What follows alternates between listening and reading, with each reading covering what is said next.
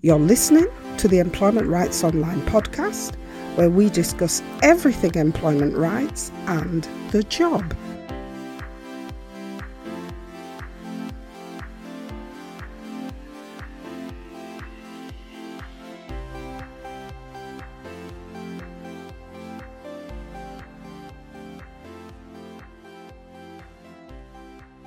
Hi there. We hope you are able to use your employment rights to challenge any unfair treatment you may be facing at work. And the important thing to remember is that it's not worth suffering in silence. Reach out and let's see if we can provide support for you.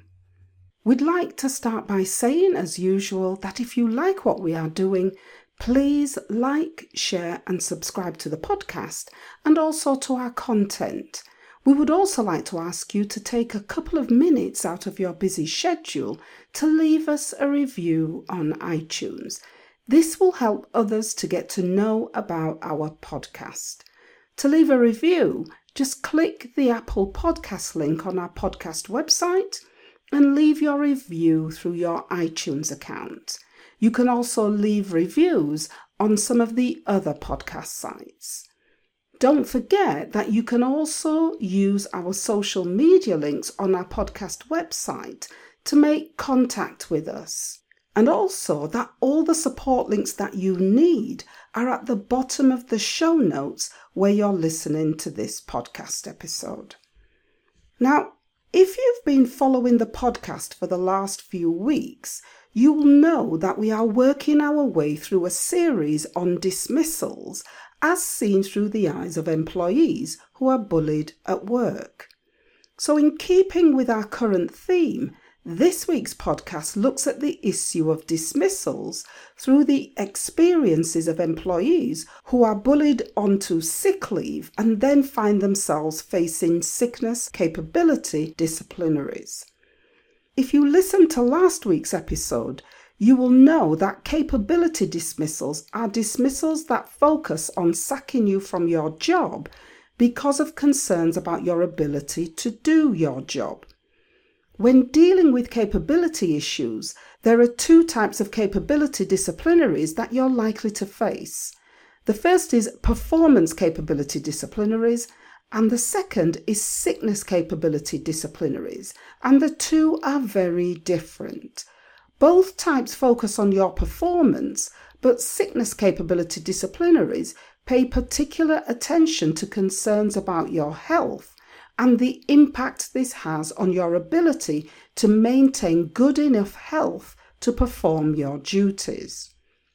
Sickness or ill health capability is a sickness absence management process which your employer will use when your underperformance is linked to your absences from work due to either short-term bouts of sickness or long-term bouts of ill health.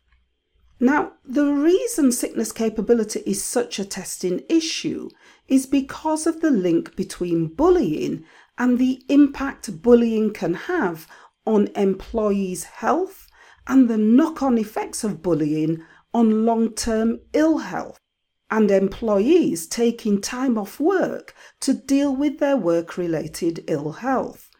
Victims of bullying report being badly treated at work to such an extent that the experiences either bring on a return of previously controlled health issues or the experience of bullying brings on new health issues with work-related situational stress, topping the list of health issues that force employees to take sick leave.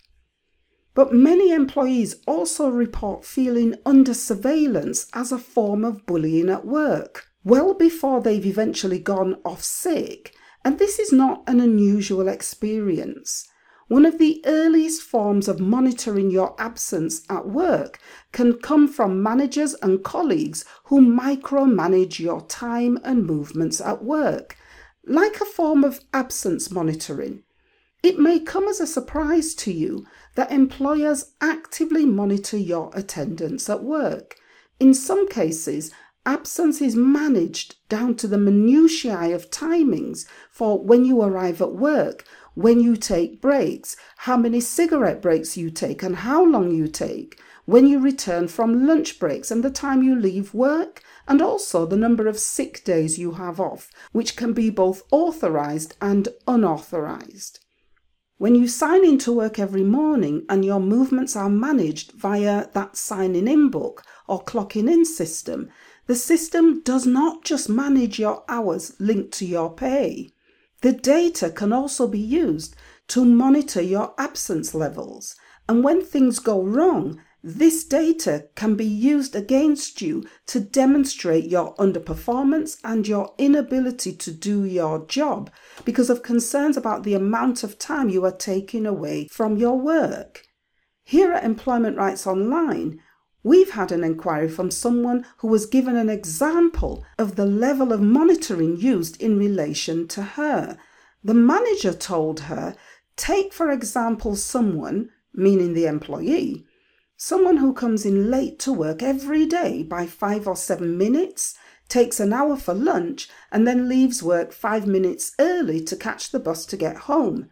Those twelve minutes a day might not seem like much to you, but if you work forty-eight weeks of the year, those twelve minutes per day add up to forty-eight hours per year, which for the company is a full week of work lost to the business.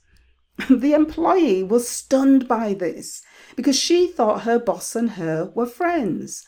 What she realized was that when things go wrong at work, the smallest of absence monitoring data can be pulled up by her boss and used to bully her by using the data as evidence of her absences from work and also as a reflection on the level of commitment she had to her job, despite the fact that the employee reported that she always made up any time owing to the company and gave additional time to support other workers.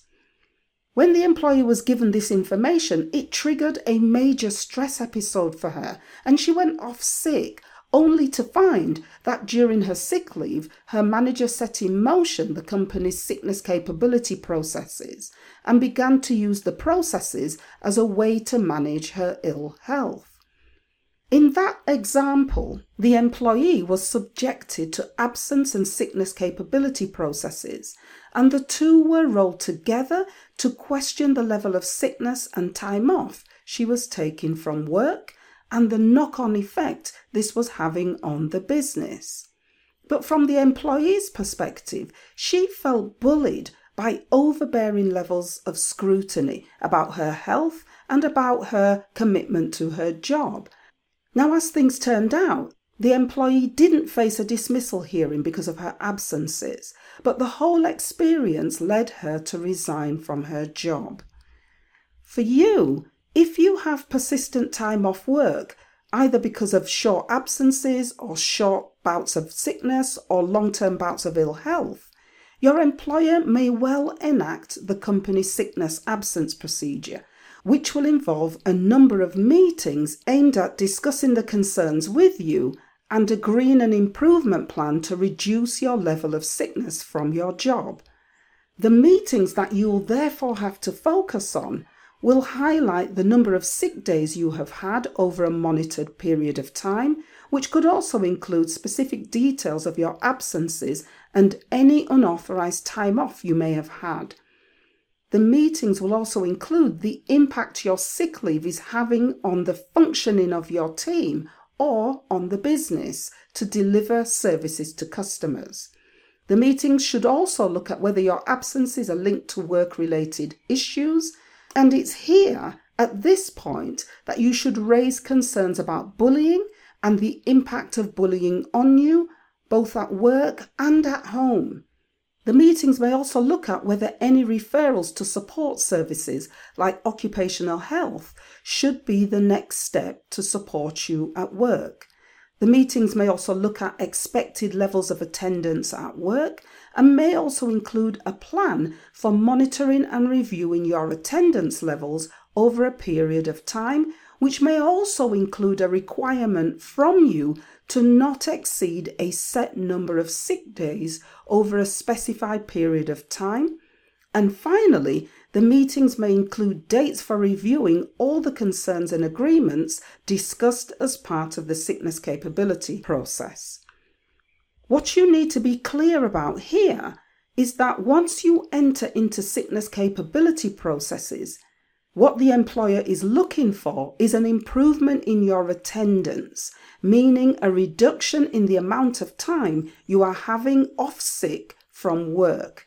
This is what your manager is looking for, and it's likely that if that improvement doesn't occur, you could face disciplinary procedures which can include sanctions up to and including dismissal from your job for sickness-related reasons.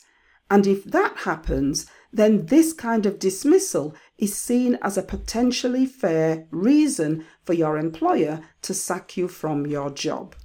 If you're interested in further information on long-term sickness and your employment rights, you can listen to podcast episodes forty-five and forty-six, which provide more details in relation to occupational health reports and information about the disciplinary process linked to sickness absences from work. As usual, we end by reminding you that if your employer dismisses you for reasons of sickness capability, this is considered a potentially fair reason for dismissal.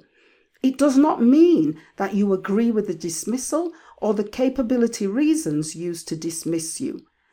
If you don't agree with the dismissal because you believe the reasons for the dismissal or the way the allegations against you have been investigated, or you believe your employer has not treated you fairly during the three-step procedure dismissal process, you should consider that your dismissal might be unfair, and you should then consider taking your own actions to challenge the employer's decision, starting with appealing the decision to dismiss you.